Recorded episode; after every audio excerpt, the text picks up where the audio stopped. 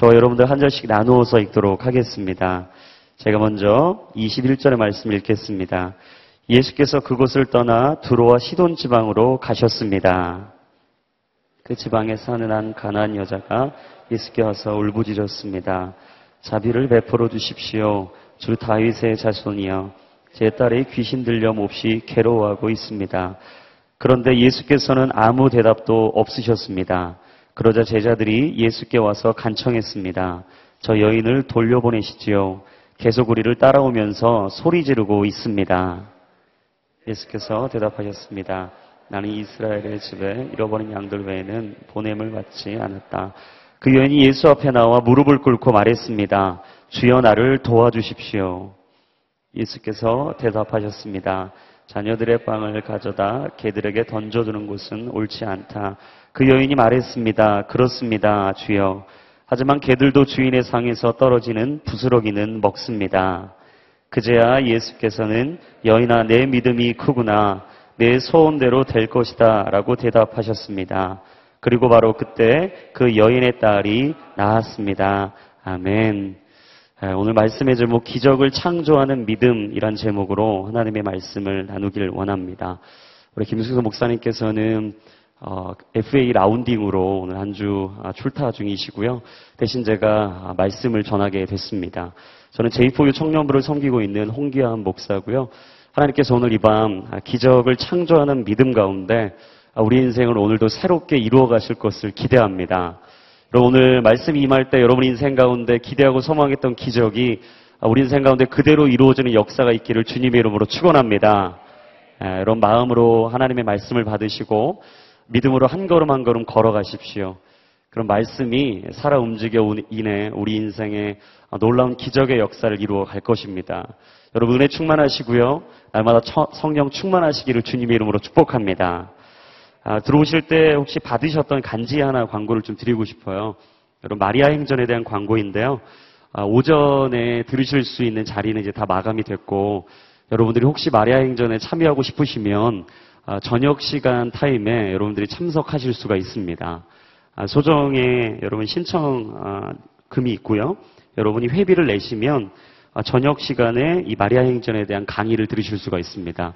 혹시 오늘 관심 있으시고 신청하기 원하시는 분들은 예배 마치시고 나가시면서 좌우에 안내 데스크에서 문의하시고 제출해 주시면 저희가 잘 전달하도록 하겠습니다. 아, 우리가 인생을 살아가다 보면 기적이 필요할 때가 참 많습니다. 넘사벽, 넘을 수 없는 벽을 만났을 때 우리는 miracle, 기적을 기대합니다. 오늘 본문은 자신의 노력과 수고로 최선을 다해서 딸을 돌봤는데도 불구하고 딸이 더 이상 나아질 기미가 보이지 않고 인생의 새로운 반전이 보이지 않는 한 여인과 예수님이 절대절명의 만남을 통해 한 대화를 나누어 주시는 장면입니다. 오늘 본문에 15장 21절의 말씀을 다시 한번 읽어보겠습니다. 시작. 예수께서 그곳을 떠나 두로와 시단 지방으로 가셨습니다. 예수님께서 공생의 주 무대였던 이 갈릴리 지역을 떠나서 이제 이 사역을 마치고 두로와 시돈 지방으로 자기들을 옮기시는 장면입니다. 이 사복음서에서 오늘 본문과 평행 본문을 이루고 있는 마가복음 7장 24절에 보면 왜 예수님께서 갈릴리를 떠나서 두로와 시돈 지방으로 떠나셨는지 그 이유에 대해서 정확하게 설명을 해주고 계십니다. 우리 마가복음 7장 24절의 말씀 한번 읽어보겠습니다. 시작. 예수께서는 그곳을 떠나 두로 시돈 지방으로 가셨습니다. 어떤 집에 들어가 아무도 모르게 계시려 했지만 그 사실을 숨길 수가 없었습니다. 보니까 어떤 집에 들어가 아무도 모르게 계시려고 했다. 아, 추측컨대 이 갈릴리 사역에서의 많은 사역에 고단하셨을 것 같습니다. 오병의 사건도 일어났고 안진뱅이도 일으키고 죽은 자를 살리는 이 수많은 사역 가운데 예수님께서 고단한 사역에 아무도 모르게 조용히 홀로 쉬고 싶었던 것 같습니다. 전도서 3장 1절에 보면 범사의 기한이 있고 만사에 다 때가 있다라고 말씀을 하셨죠. 달려가야 될 때가 있으면 멈춰서야 될 때가 있습니다. 열심히 땀 흘려 살아야 될 때가 있지만 잠시 멈춰서 힘을 가져야 될 때를 아는 것이 지혜이죠. 삶의 타이밍을 아는 사람이 진짜 지혜로운 사람입니다. 예수님은 자신의 삶의 템포를 조절하셨습니다. 열심히 달려가면서 사역을 해야 되는 타이밍에는 열심히 달려가셨고, 잠시 그 템포를 멈추고 천천히 자신의 옆을 돌아보며 쉼을 가져야 될 타이밍에는 잠시 멈춰서 쉼을 가지셨습니다. 여러분, 우리의 인생도 마찬가지입니다. 폭주 기관차처럼 무조건 달린다고 다 좋은 것이 아닙니다. 한없이 쉴수 있는 여유가 있다고 해서도 다 좋은 것이 아닙니다. 하나님께서 내 삶을 이끌어 가시는 인생의 타이밍에 맞게 한 걸음 한 걸음 그 걸음을 걸어가는 것이 가장 알맞은 길이고 가장 축복된 길이고 그 인생의 길이 가장 지혜로운 길입니다. 저는 오늘 이 밤 여러분을 축복합니다. 하나님께서 우리 인생 가운데 원하시는 타이밍이 있다면 오늘 이 밤 하나님이 말씀하실 때 하나님의 타이밍을 깨달을 수 있기를 주님의 이름으로 축원합니다. 근데 24절 뒤쪽에 보니까 이렇게 나옵니다. 그러나 예수님께서 그 집에 계시다는 사실을 숨길 수가 없었다. 여러분 사실은 숨길 수가 없는 겁니다. 어둠 가운데 빛은 숨길 수가 없는 것입니다. 죽음 가운데 살아가었던 인생에게 생명은 숨길 수가 없는 것이죠. 거짓 가운데 진리는 숨길 수가 없는 것입니다. 제가 고등학교 때 이제 반에서 아, 좀 대단한 친구가 한 명 있었어요. 그 친구는 목사님의 아들이었습니다. 목사님의 아들인 게 대단한 게 아니고 목사님의 아들인데도 불구하고 자신도 목사가 되겠다고 열심히 공부를 하는 친구였어요. 저는 사실 그 친구를 그때 알았을 때는 하나님을 조금 알 때였거든요. 이제 가 하나님을 만나서 아, 정말 그 길을 걸어간다는 게 얼마나 부담스럽고 힘든 건지 사실 다 알지는 못했습니다. 근데 그 친구가 늘 학교에 오면 성경을 보는 거예요. 다른 친구들은 정석을 펴서 수학 정석을 막 공부하고 있고 막 영어 책을 피고 영어 단어를 외우고 문장을 익히면서 이 수능을 다 준비하고 있는데 이 친구는 이상하게 아침부터 끝나는 그 시간까지 쉬는 시간 타이밍 짬이 나면 늘 성경책을 꺼내서 성경을 읽고 있는 거예요.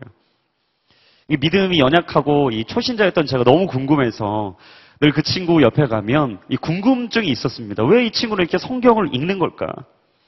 그래 한번 제가 물어봤어요. 너 왜 이렇게 성경을 읽냐? 그랬더니 그 친구가 이렇게 대답하는 거예요. 어, 나는 신학교에 갈 거야. 그때는 제가 신학교라는 게 뭔지 몰랐어요. 뭐 그냥 대학 중에 하나라고는 생각을 했지만 뭐 총신대, 장신대, 뭐 침신대 등등 많은 대학이 있지만 제가 사실 그 학교를 가면 어떤 걸 해야 되고 그 학교를 졸업하면 어떤 거 길을 가야 되는지 사실 다 알고 있지는 않았습니다. 근데 그 친구하고 사실 그렇게 친한 게 아니었기 때문에 그 친구에 대한 기억이 뭐 자세한 건 없어요. 근데 제 기억 속에 늘 기억되는 건 뭐냐면 그 친구가 늘 하나님의 말씀을 상고했다라는 것이죠. 근데 그 친구는 예수 믿는 걸 숨길 수 없는 친구였어요. 그래서 학창 시절에 여러분 이런 경험 다 한 번씩 있으시잖아요. 그러니까 4교시가 되고 나서야 도시락을 먹어야 되는데 3교시가 되면은 배가 꼬르륵꼬르륵 하니까 이 예, 혈기가 왕성한 시즌에 도시락을 미리 까먹는 경험을 한 번쯤은 다 하시죠. 표정은 전혀 안 해본 표정을 짓고 계시지만 형제분들은 아마 한 번쯤은 다 해보셨을 거예요. 그리고 야자 시간에 마지막 자율학습 시간에 그 시간을 다 감당하지 않고 저녁에 몰래 선생님 몰래 학교 담 넘어서 게임방 가는 거죠. 그리고 수업 시간에 아, 배 아프지도 않은데 배 아프다고 화장실 가서 삐삐에 온 음성 메시지를 확인하고 오늘 하루의 스케줄을 체크한 후 이제 저녁에 뭐 할까 이런 경험 아마 여러분도 한 번씩 다 해보셨을 거예요. 근데 이 친구는요 전혀 그런 경험이 없었어요. 너무 순결하고 정직한 친구였어요. 완전 나시린이었어요. 제가 보기에 너무 순고하고 전혀 그냥 예, 그냥 기념물처럼 보일 정도로 너무 깨끗한 친구였어요. 그래서 반 친구들이 다 이 친구에게 이름 하나를 정해줬어요. 넌 예수쟁이다. 근데 제가 지금 와서 생각을 해보니까 이 친구는 예수님을 믿는 걸 숨길 수 없었던 거죠. 여러분 예수를 믿는다면 우리가 예수 그리스도를 따라간다면 숨길 수가 없는 겁니다. 주님을 자랑하며 산다면 오늘도 우리가 예수님 안에 기쁨을 가지고 산다면 여러분이 기쁨을 어떻게 숨길 수가 있겠어요? 사랑을 숨길 수 없는 것처럼 하나님을 향한 그 마음을 숨길 수 없는 것이죠. 나는 원하지 않는데도 하나님이 부담스럽게 그 길을 가게 하셔도 나는 그 마음을 숨길 수가 없는 거죠. 견디지 않고 감당하지 않고 내가 그 길을 갈 수 없는 이 주체할 수 없는 마음 여러분 이 마음을 숨길 수 없는 것 이게 바로 예수 만난 사람들의 특징이다라는 거예요. 정말 가기 싫은데 하나님의 강권적으로 이끌어 가실 때가 있습니다. 정말 부담스러운데 부담감으로 그 일을 내게 주실 때가 있어요. 근데 여러분 그때는 그 일을 해야 됩니다. 그때는 그 길을 가야 됩니다. 그때는 내게 맡기신 그 일을 반드시 이루어내야 합니다. 왜냐하면 하나님은 하나님의 역사를 숨기실 수 없기 때문이에요. 숨길 수 없었던 예수님에 대한 소식을 오늘 본문의 가나안 여인은 듣게 되죠. 그리고 그 여인이 마가복음 7장 25절에 보면 이렇게 이야기합니다. 우리 같이 한번 마가복음 7장 25절 말씀 한번 읽어보겠습니다. 시작. 더러운 귀신 들린 어떤 딸을 둔 여인도 예수의 소식을 듣자마자 와서 그 발 앞에 엎드렸습니다. 여기 중요한 게 소식이라는 단어죠. 개혁개정과 표준 세모적, 그러니까 원어에 보면 소문이라는 단어입니다. 그러니까 여러분 때로는 모르는 게 약일 때가 있습니다. 너무 많이 알아서 힘들 때가 있어요.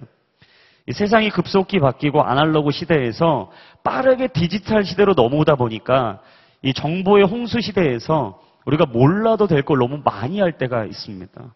여러분 몸이 조금 아파도요. 사실 이 몸에 자생하는 능력이 있기 때문에 시간이 지나고 상황이 바뀌면 몸이 건강해질 때가 있어요.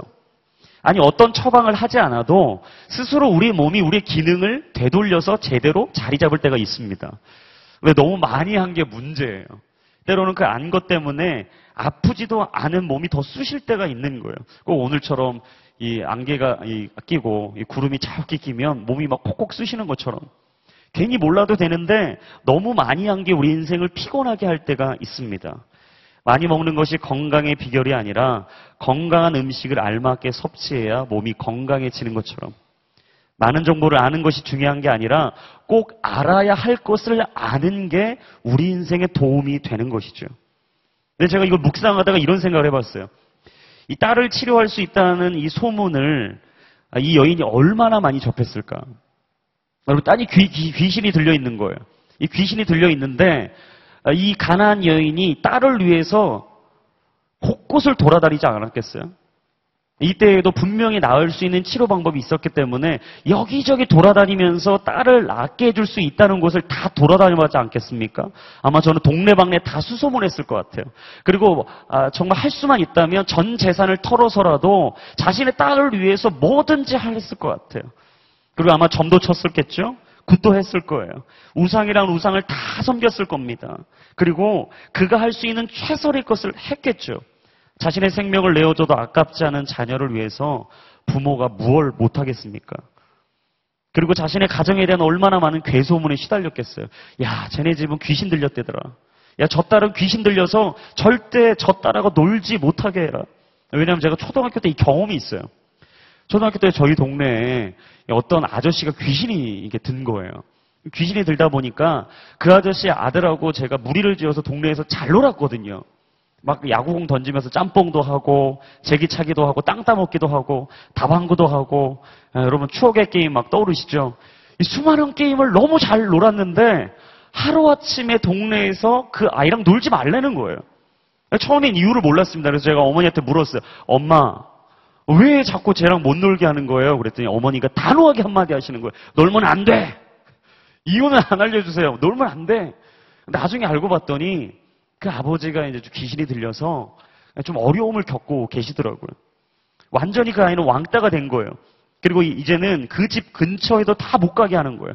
완전히 고립된 상태가 된 거죠. 여러분 이 여자도 마찬가지입니다. 얼마나 외로웠겠어요. 헛소문과 괴소문 때문에 얼마나 시달렸겠습니까? 그런데 바로 그때 예수님에 대한 소식이 그녀에게 들린 거예요. 그 예수님께서 우리 마을에 오신다. 예수님은 다른 분이야. 그분은 떡 다섯 개 물고기 두 마리로 오천 명을 좋게 먹이고도 남는 분이셔.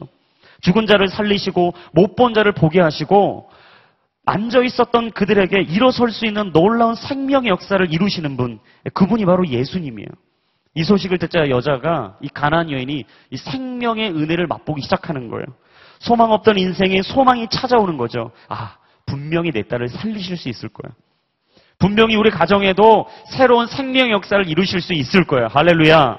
여러분 저는 기대합니다. 오늘 이 밤 여러분이 기적의 하나님을 믿고 기도할 때 그 하나님이 여러분의 가족의 회복의 역사를 이루실 줄로 믿습니다. 여러분, 이 여인의 마음에 예수님의 소식이 그런 기대와 소망으로 들어온 거예요. 그리고 후반부에 보니까 이렇게 나오죠. 엎드려 기도했습니다. 그러니까 이 엎드렸다는 뜻, 넙죽 엎드렸다. 완전히 머리를 숙이고 자신의 겸손함을 주님 앞에 보였다는 거예요. 여러분, 완전히 땅에 엎드린다는 건 무슨 뜻이에요? 자신의 겸손함을 표현하는 거죠. 간절한 소원을 보여주는 행동입니다. 여러분, 기도란 무엇인가 기억하십시오. 기도는 간절함입니다. 우리 같이 한번 선포하겠습니다. 기도는 간절함입니다. 여러분, 오늘 우리가 구해야 할 것은 무엇인가? 바로 기도의 간절함이에요. 허공에 떠오르는 기도가 아닙니다. 중원보원의 기도가 아닙니다. 기도는 관역을 향해 정확하게 활시를 당기는 거예요. 기도는 예수님께 넙죽 엎드리는 것입니다. 나의 자만, 나의 교만을 꺾고 나의 연약함과 부족함을 인정하고 예수님께 넙죽 엎드리는 거예요. 예수님께 넙죽 엎드려 기도했던 가나안 여인. 그 여인이 마태복음 15장 22절에 보면 이렇게 기도해요. 우리 마태복음 15장 22절 말씀 같이 읽겠습니다. 시작.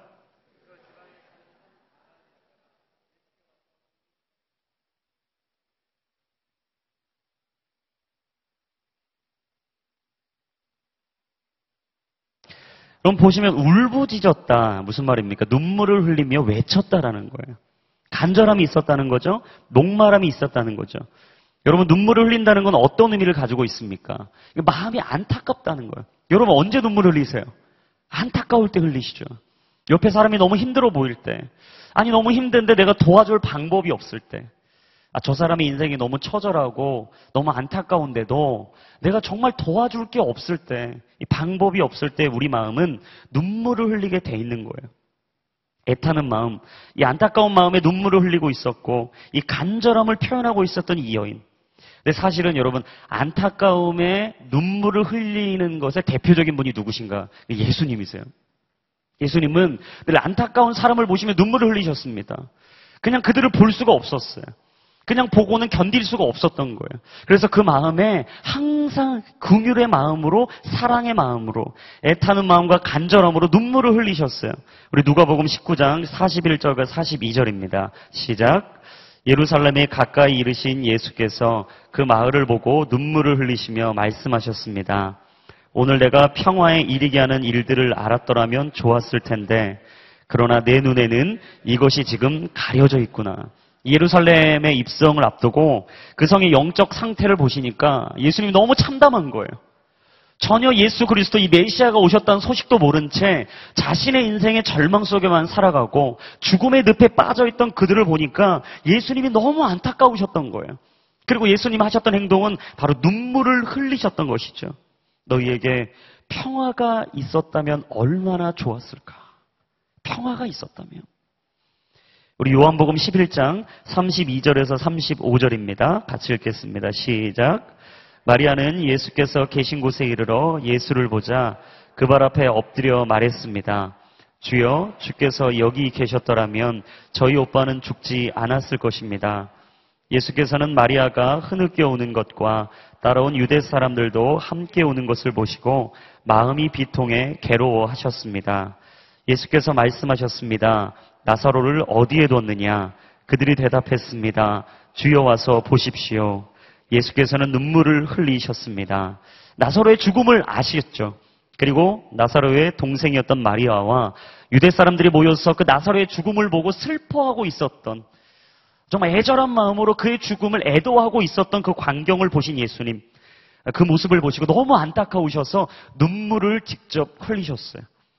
꼭 장례식장에서 우리가 다 모여서 그들의 유가족들을 위로하는 것처럼 예수님이 죽어 있는 그를 보고 그 죽어 있는 그를 보며 슬퍼하는 또한 그들을 보고 예수님 또한 같이 눈물을 흘려 주셨죠.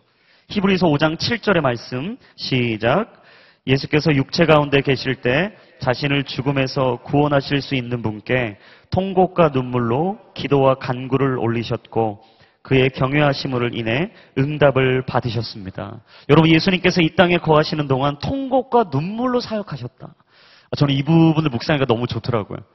여러분 정말 예수님이 눈물을 흘리셨던 분이고 우리의 작은 신음에도 응답하는 분이시고 정말 우리가 걸어가는 모든 삶의 걸음걸음을 지켜보고 계신 분이다. 저는 이 마음이 느껴지더라고요. 근데 더 놀라운 사실은 통곡과 눈물에 기도와 간구를 드렸는데 그 다음이 더 좋아요. 응답을 받으셨다. 여러분 저는 오늘 이 밤 여러분의 간절한 기도와 간구 가운데 하늘의 응답이 있기를 주님의 이름으로 축원합니다.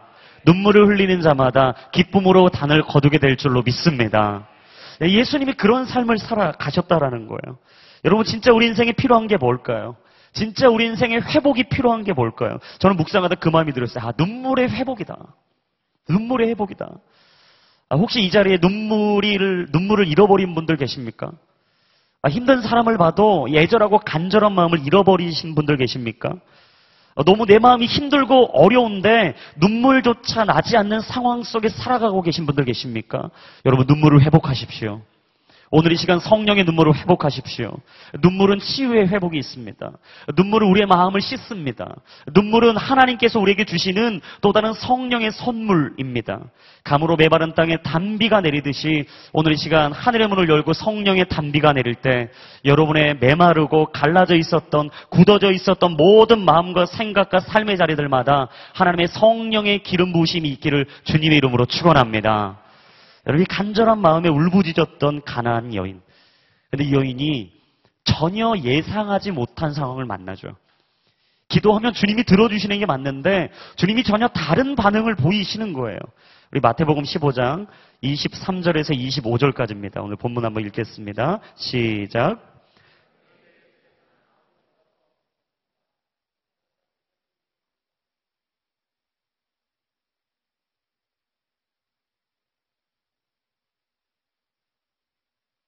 예수께서 대답하셨습니다. 나는 이스라엘 집에 잃어버린 양들 외에는 보냄을 받지 않았다. 그 여인이 예수 앞에 나와 무릎을 꿇고 말했습니다. 주여 나를 도와주십시오. 여러분 모든 사람이 처음부터 하나님 찾고 하나님께서 원하시는 길을 척척 다 걸어가면 얼마나 좋겠습니까? 하나님께서 내 삶에 허락하신 믿음의 길을 온전히 깨닫고 오늘도 그 순종이 제사보다 나음을 알고 듣는 것이 숫양의 기름보다 훨씬 낫다는 걸 알고 오늘도 한 걸음 한 걸음 순종의 길을 걸어간다면 얼마나 좋겠어요. 그런데 여러분 인생을 살아가다 보면 늘 그럴 수만은 없다는 걸 깨닫습니다. 그리고 늘 인생이 그렇게 호락호락하지만은 않다는 걸 알게 돼요. 내 마음대로 되는 게 얼마나 많, 어, 얼마나 없습니까? 예상 밖의 일들이 얼마나 많이 벌어집니까? 여러분 그럴 때 그 길을 잘못 갈 수 있습니다. 그 길에 잘못 들어설 수 있습니다. 상황 판단을 잘못할 수 있습니다. 실수로 넘어지고 깨어지고 무너질 수도 있습니다. 그래도 중요한 게 있어요. 잘못 갔으면 돌아와야 돼요. 넘어졌으면 일어서야 됩니다.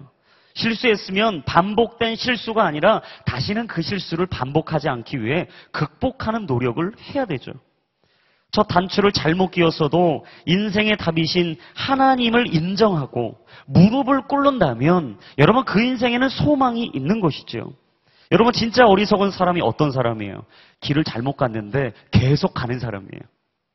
그 자리가 죽음의 자리인지 아는데 계속 그 길을 걸어가는 거예요. 아니, 그 길이 잘못된 길인지 알매도 불구하고 돌아설 노력을 하지 않는 사람. 여러분 이 사람이 진짜 안타까운 사람이에요. 진짜 애처로운 사람인 거죠. 가난 여인은 자신의 삶에 무언가 잘못되고 있다는 것을 직감했습니다. 혼자 힘으로 스스로 노력으로 해결할 수 없는 이 홍해 앞에 있다는 걸 깨달았어요. 자신의 딸과 그렇게 노력을 했어도 지극정성으로 딸을 돌보고 상황을 바꿔보기 위해서 최선을 다했어도 끝없는 여리고성과 골리앗 앞에 서 있는 자신의 삶. 분명히 여인은 깨달았습니다. 뭔가 잘못되고 있구나. 그래서 그 예수님께 여인이 울부짖으며 외치기 시작합니다. 예수님, 자비를 베풀어 주십시오. 여러분, 이 고백이 얼마나 애절하겠어요? 아마 이 감정을 다 담아서 고백한다는 게 참 어려울 것 같아요. 주님, 제발 자비를 베풀어 주십시오. 내 딸을 살려주십시오. 그동안 자식 노릇하지 못하고 아, 그동안 사람 노릇하지 못하고 살았던 네 딸을 제발 살려만 주십시오라고 말했더니 고백이 얼마나 애절했겠어요. 얼마나 간곡했겠어요. 울부짖으며 눈물 흘리며 고백하는 이 마음을 예수님이 모르셨을까? 그럴 리가 없거든요. 예수님께서 23절에 보시면 아무 대답도 없으셨다라고 나와요. 아, 갑자기 차도남으로 바뀌신 거예요. 이렇게 차가울 수가 없는 거죠. 예, 바늘로 찔러도 피 한 방울 안 나올 사람처럼 그렇게 애절하게 울부짖고 막 강구하는데 저 같으면 들어줄 것 같아요. 저 같으면 눈빛이라도 조금 줄 것 같아요. 아니 마음이라도 위로하려고 괜찮아. 조금만 시간을 두고 기도해 볼까? 뭐 이런 얘기라도 해볼 것 같은데 예수님 아무 대답도 없으셨다라는 거예요. 그런데 여러분 기도하다 보면 우리에게도 이럴 때가 찾아와요. 진짜 오늘 이 밤이 마지막이라고 생각하고 울부짖는데 예수님이 아무 답이 없으시는 거예요. 오늘 진짜 마지막이라고 예배의 자리에 왔는데 하나님이 나한테 아무 얘기도 안 하시는 것 같은 거예요. 아, 옆 사람은 저렇게 은혜 받고 막 눈물 흘리고 콧물 빼고 막 기도하고 찬양하는데 하나님이 나는 오늘 안 만나주시는 것 같을 때가 있어요. 아무리 간절히 기도하고 애타게 기도하고 주님 내게 자비를 베풀어 달라고 기도하고 하늘문을 두드리는데 응답이 느껴지지 않을 때 여러분 이럴 때 있습니다. 응답이 너무 더뎌져서 낙심과 좌절이 찾아올 때 얼마나 많아요. 구하라 그리하면 너에게 주실 것이요. 찾으라 그리하면 찾아낼 것이요. 문을 두드리라 그리하면 너에게 열릴 것이라고 말씀하셨는데 찾아도 안 찾아지는 거예요. 두드려도 안 열리는 겁니다. 아무리 구해도 하나님이 안 주시는 것 같이 느껴질 때가 있습니다. 여러분 그 정도면 참을 수가 있는데 엎친 데 접친 격으로 예수님께서 함께 있었던 이 제자들 근데 예수님과 함께 있었던 이 제자들이 예수님에게 하는 얘기가 가관이죠. 뭐라고 얘기했어요? 예수님, 저 여자 너무 시끄러워요. 너무 시끄러우니까 그냥 보내셔야 될 것 같아요. 아, 이러다가 우리까지 이상한 사람 되겠어요. 이전에 멋지게 사역하고 우리가 갈릴리 지역에서 이제 좋은 사람으로 정말 멋진 사람으로 이렇게 멋지게 우리가 소문 났는데 이상하게 귀신 들린 아이가 있는 저 여인의 얘기 들어주다가 우리까지 이상한 사람 되겠습니다. 당장 빨리 저 여자 보내버리세요. 라고 제자들이 얘기하는 거예요. 제자들이 그랬듯이 여러분 우리 주변에도요. 우리 삶을 보면 이렇게 수군거릴 때가 있어요. 야, 저 사람 하나님 그렇게 잘 믿는데 왜 저렇게 됐을까? 저 사람 그렇게 찬양하고 기도하고 뜨겁게 하던데 야, 사업 망했대더라. 그렇게 하나님을 위해서 최선을 다해 사역하던데 아, 보란 듯이 직장에서 미끄러지더라. 그렇게 열심히 공부하고 하나님께 새벽 기도 하고 기도하는데 왜 그 시험에서 떨어지지? 이상하다. 여러분 사람들이 수근거리는 소리가 우리에게 들릴 때 여러분 그 마음에 어떤 마음이 들겠어요? 더 이상 하나님을 찾고 싶지 않고 하나님께 매달리고 싶지 않은 거죠. 하나님께 기도하는 이 시간이 무의미하게 느껴지는 겁니다. 하나님께 나아가는 이 마음이 오히려 허공에 치는 메아리처럼 내 마음을 공허하게 만들 때가 있죠. 근데 여러분, 이렇게 얘기하는 그 제자들의 얘기를 가난한 여자가 들었을까요? 못 들었을까요? 여러분 그 얘기를 들었겠어요? 못 들었겠어요? 당연히 들었죠. 지금 예수님과 가난한 여자는 바로 예수님 발치에서 기도하고 있는 상황인 거예요.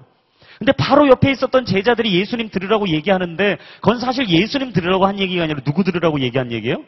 가난한 여자 들으라고 한 얘기. 뭐예요? 듣고 떠나라는 거예요. 수치감을 줘서 모멸감을 줘서 보내버리고 싶은 거예요. 이 상황을 빨리 끝내고 이들도 쉬고 싶은 거죠. 제자들도 쉬고 싶었던 거예요. 근데 여자가 포기하지 않아요. 물러서지 않아요. 더 이상 갈 곳이 없다고 생각한 거죠. 이제는 이 자리 많고는 끝이라고 생각하는 거예요. 근데 이때 예수님이 가난 여자에게 비수를 꽂는 한 마리를 던지십니다. 뭐라고 말씀하세요? 나는 이스라엘의 집에 잃어버린 양들 외에는 보냄을 받지 않았다. 여러분 무슨 얘기예요? 나는 이스라엘을 우선적으로 복음 전파의 대상으로 삼는다라는 얘기입니다. 여러분 오해하지 마십시오. 예수님이 갑자기 가난한 여자한테 야 나는 너랑 상대할 수 없어 떠나 이 얘기가 아니에요. 나는 먼저 이스라엘의 길을 잃어버린 집 집을 잃어버린 그들에게 우선적으로 복음을 전파해야 된다라고 얘기한 거예요. 근데 잘못 들으면 가난 여자의 간청을 거부하는 뉘앙스처럼 들립니다. 그녀의 기도를 거절한 것처럼 오해할 수 있는 상황이었어요. 아니 그 여자가 얼마나 상처받을 수 있겠어요. 여러분 우리는 아라고 얘기하는데 옆에 사람은 어라고 들을 수 있는 거예요. 나는 분명히 남이라고 얘기했는데 저 사람이 괜히 나 좋아해서 님이라고 들어가지고 혼자 망상에 빠질 수 있는 거예요.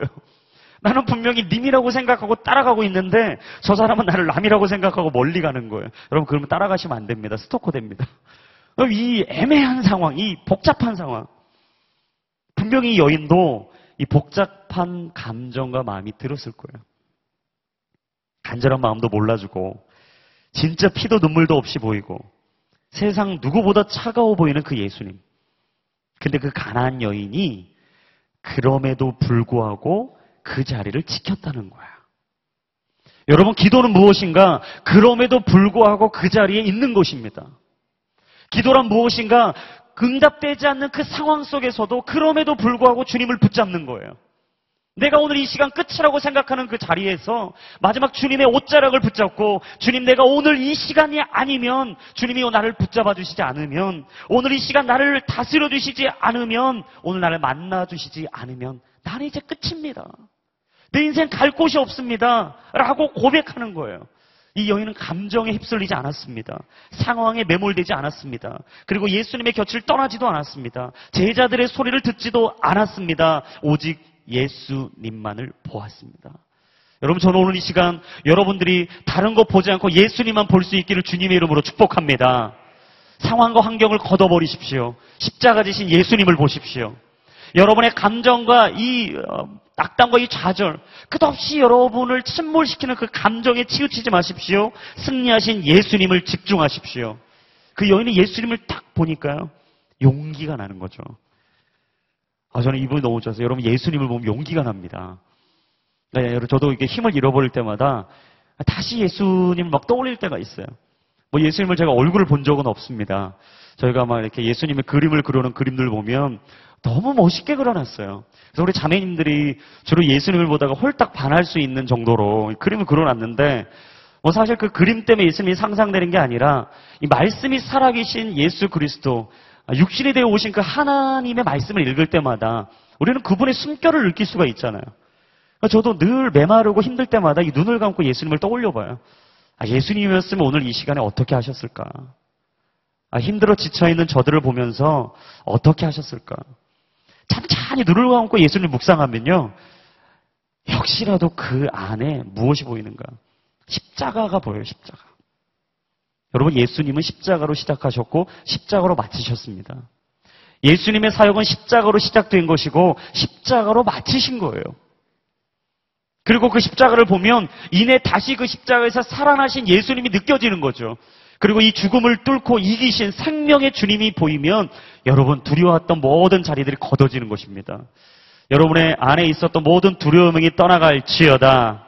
담대함이 임할지어다. 여러분 담대하게 사십시오. 예수님을 바라보며 용기 있게 사십시오. 이 여자가 예수님을 보고 용기가 난 거예요. 그러니까 용기가 나니까 25절에 이렇게 고백해요. 그 여인이 예수 앞에 나와 무릎을 꿇고 말했습니다. 주여 나를 도와주십시오. 예, 여러분 기도는 이런 거예요. 주님 나를 도와주십시오. 주님 나를 도와주십시오.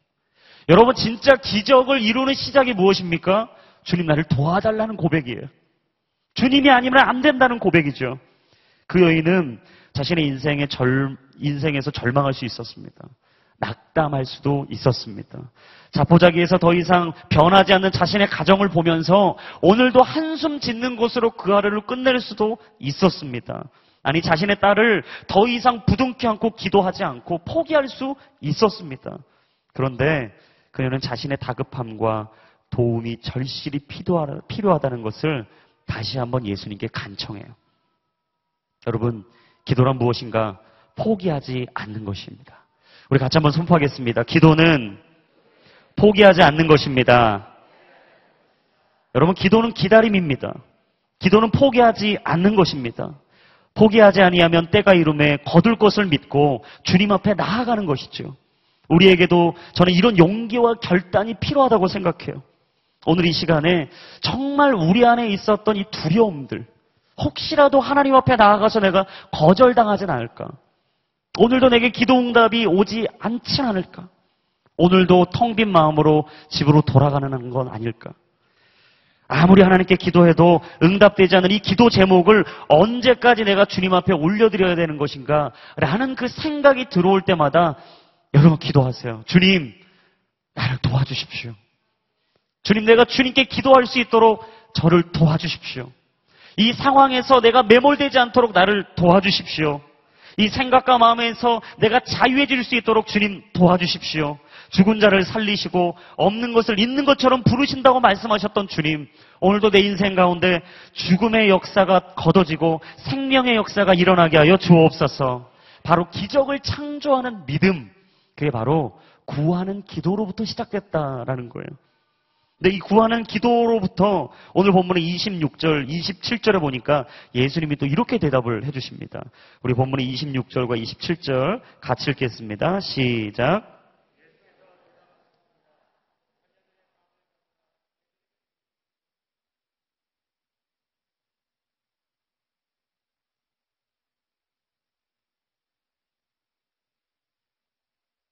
여러분 제가 아까도 얘기했지만 이 가나안 여인의 이 상태 어땠다고 얘기했어요?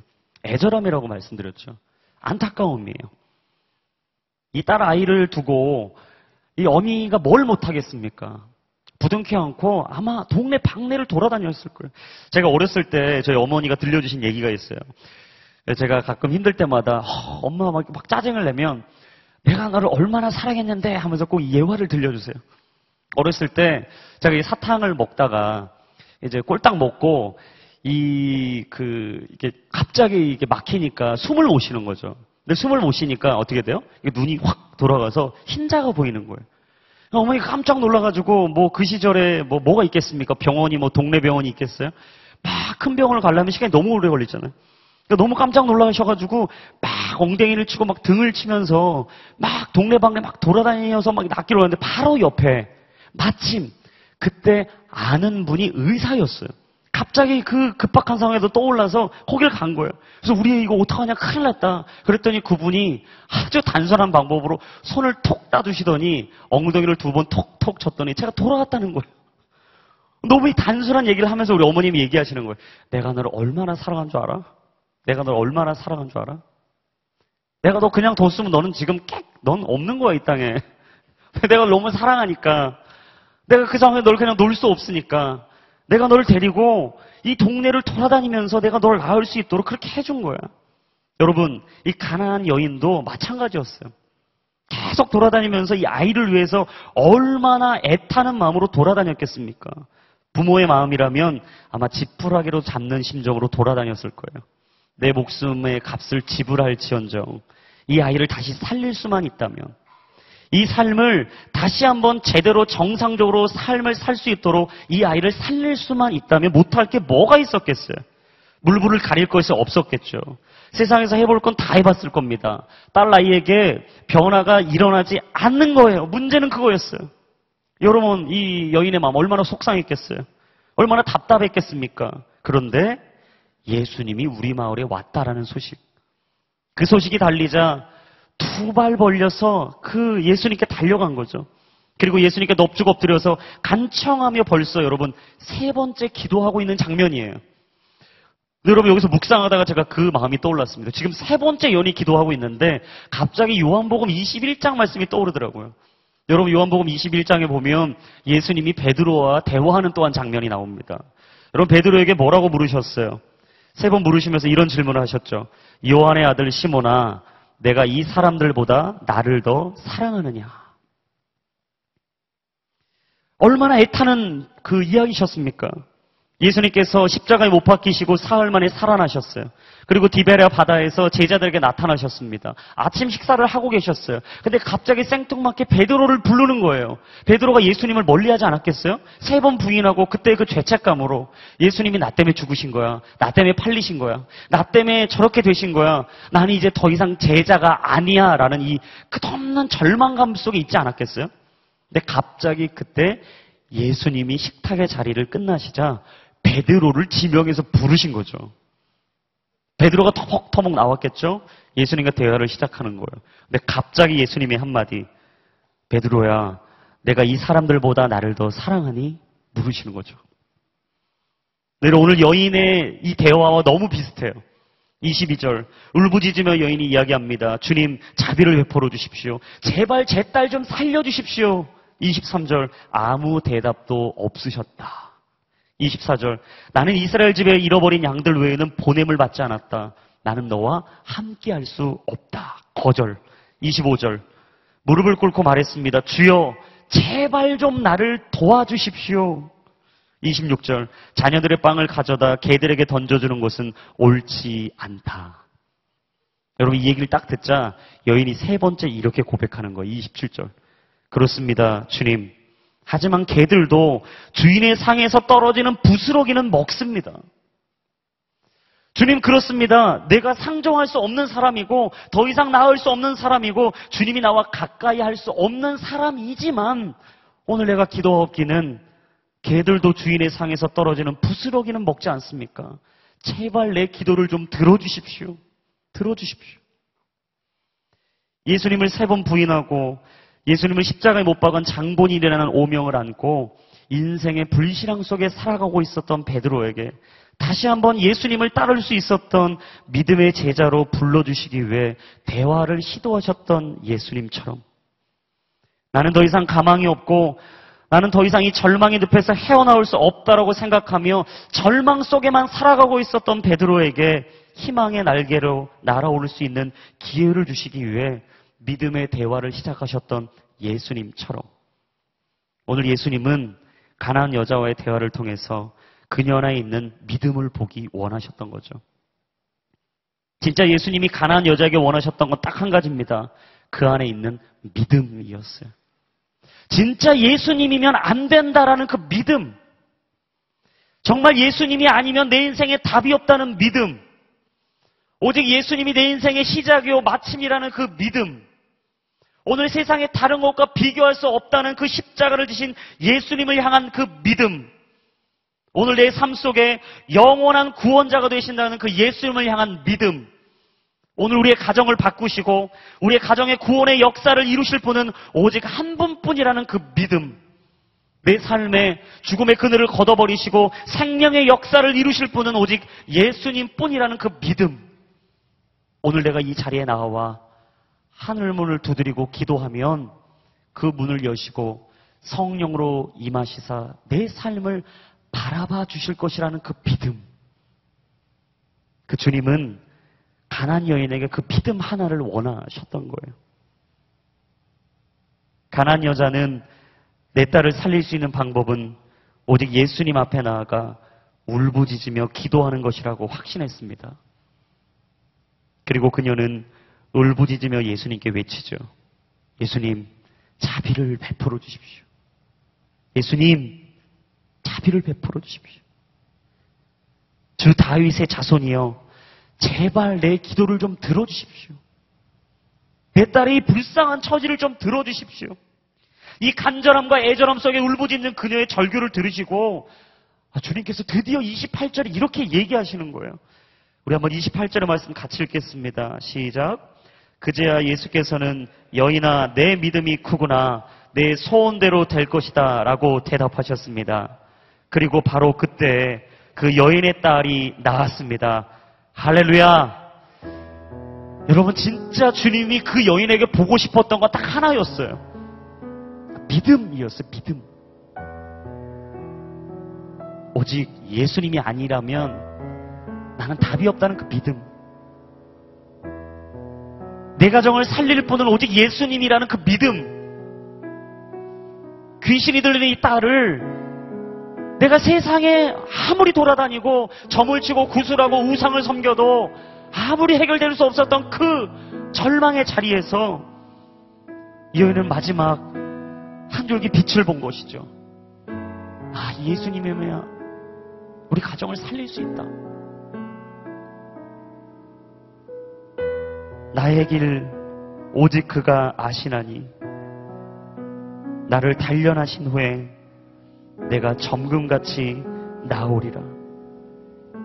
이 찬양의 고백처럼 어쩌면 이 여인은 그 수많은 시간 속에 자신의 정금 같은 믿음을 다지고 있는, 있었는지도 모릅니다.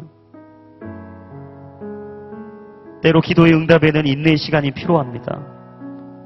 왜냐하면 기도는 기다림이기 때문이에요. 여러분 잊지 마십시오. 기도는 기다림이에요. 즉시로 주님이 낫게 하실 수도 있지만 오늘도 내 삶에 단련한 그 시간을 통해 나를 정금같이 빚으시고 아름다운 빛으로 삼으실 그 주님께서 나를 만들어가는 시간이 필요하신 거죠. 기도는 포기하지 않는 것입니다. 기도는 기적을 일으키는 시작입니다.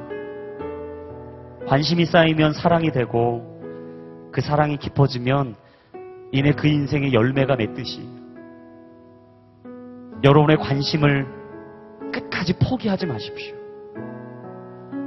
여러분의 기도를 그 애절한 간절한 애타는 그 마음을 오늘도 포기하지 마십시오. 여러분이 포기하지만 않는다면 여러분이 기도하다 낙심하지만 않으신다면 오늘 주님은 여러분의 기도를 들어주실 줄로 믿습니다. 따라 내 믿음이 크도다. 내 소원대로 될 지어다. 따라 내 믿음이 크도다. 내 소원대로 될 지어다. 주님 오늘도 우리의 기도를 들어주시고 우리 인생 가운데 있었던 모든 절망을 걷어주시고 희망의 삶으로 나아가게 하여 주십시오. 내가 그토록 세상에 이야기할 수 없었던 사람에게 이야기할 수 없었던 그 간절한 이 고백을 오늘도 주님 들어주시길 들어주시길 내가 간구하오니 오늘 이미 내 마음을 주님 받아주십시오 라고 기도하길 원하시는 분들 오늘 기적을 창조하는 그 믿음 앞에 여러분의 삶을 드리실 수 있기를 주님의 이름으로 축원합니다. 오늘 이 시간 함께 찬양 한 곡을 하면서 주님 앞에 기도하며 나아가길 원하는데요. 한번 믿음으로 이 찬양의 고백을 주께 드리며 함께 나아가길 원합니다. 주를 위한 이곳에 예배하는 자들 중에 그가 찾는 이 없어 주님께서 슬퍼하시네.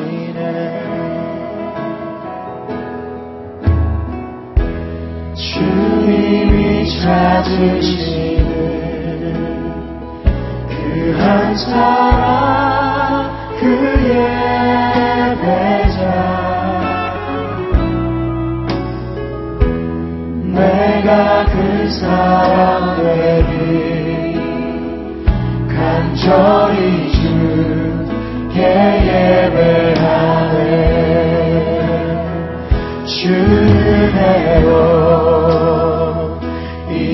곳에 서 있네. 주인 제에 엎드려 절하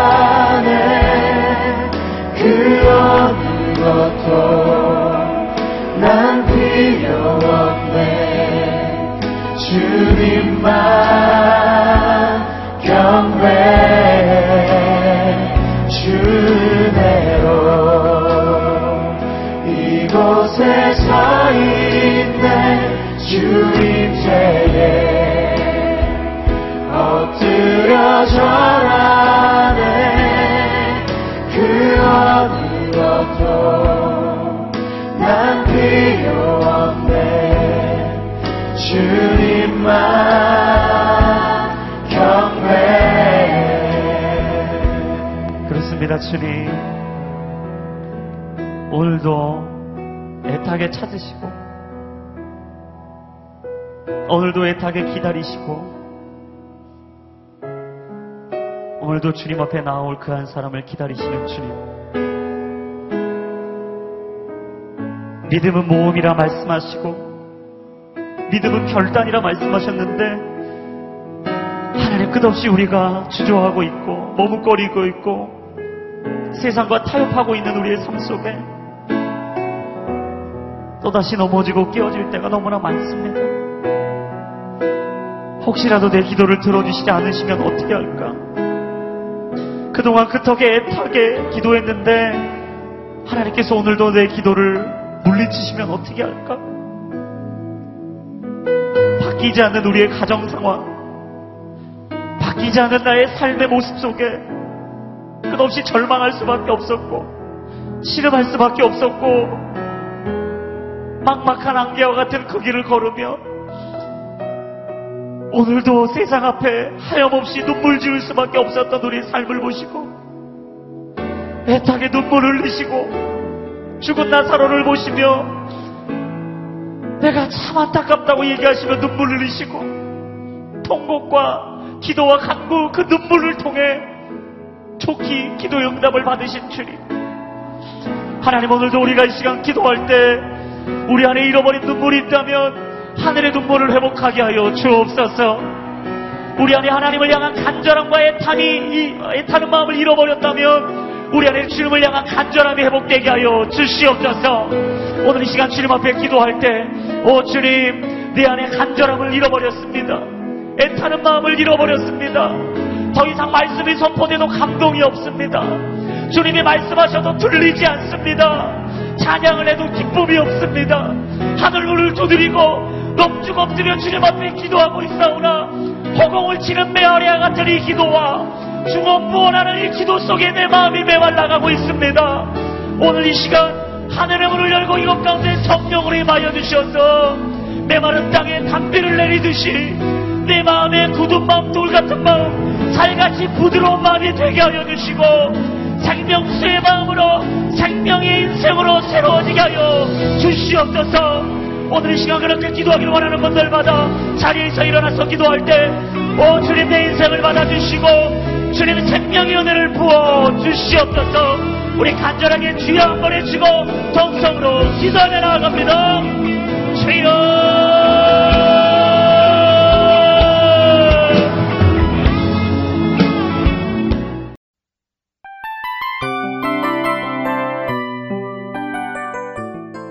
이 프로그램은 청취자 여러분의 소중한 후원으로 제작됩니다.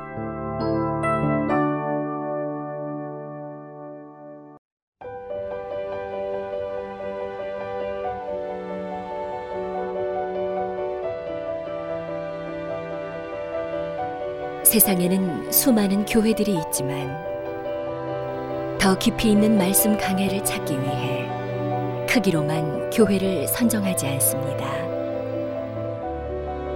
보다 좋은 영적 콘텐츠를 더 많이 나누기 위해 방송비를 받지 않습니다. 1년 365일 복음만 전하고 싶어서 우리는 광고를 하지 않습니다. 온누리의 복음을 땅끝까지 CGN TV와 함께 땅끝 선교사가 되주세요.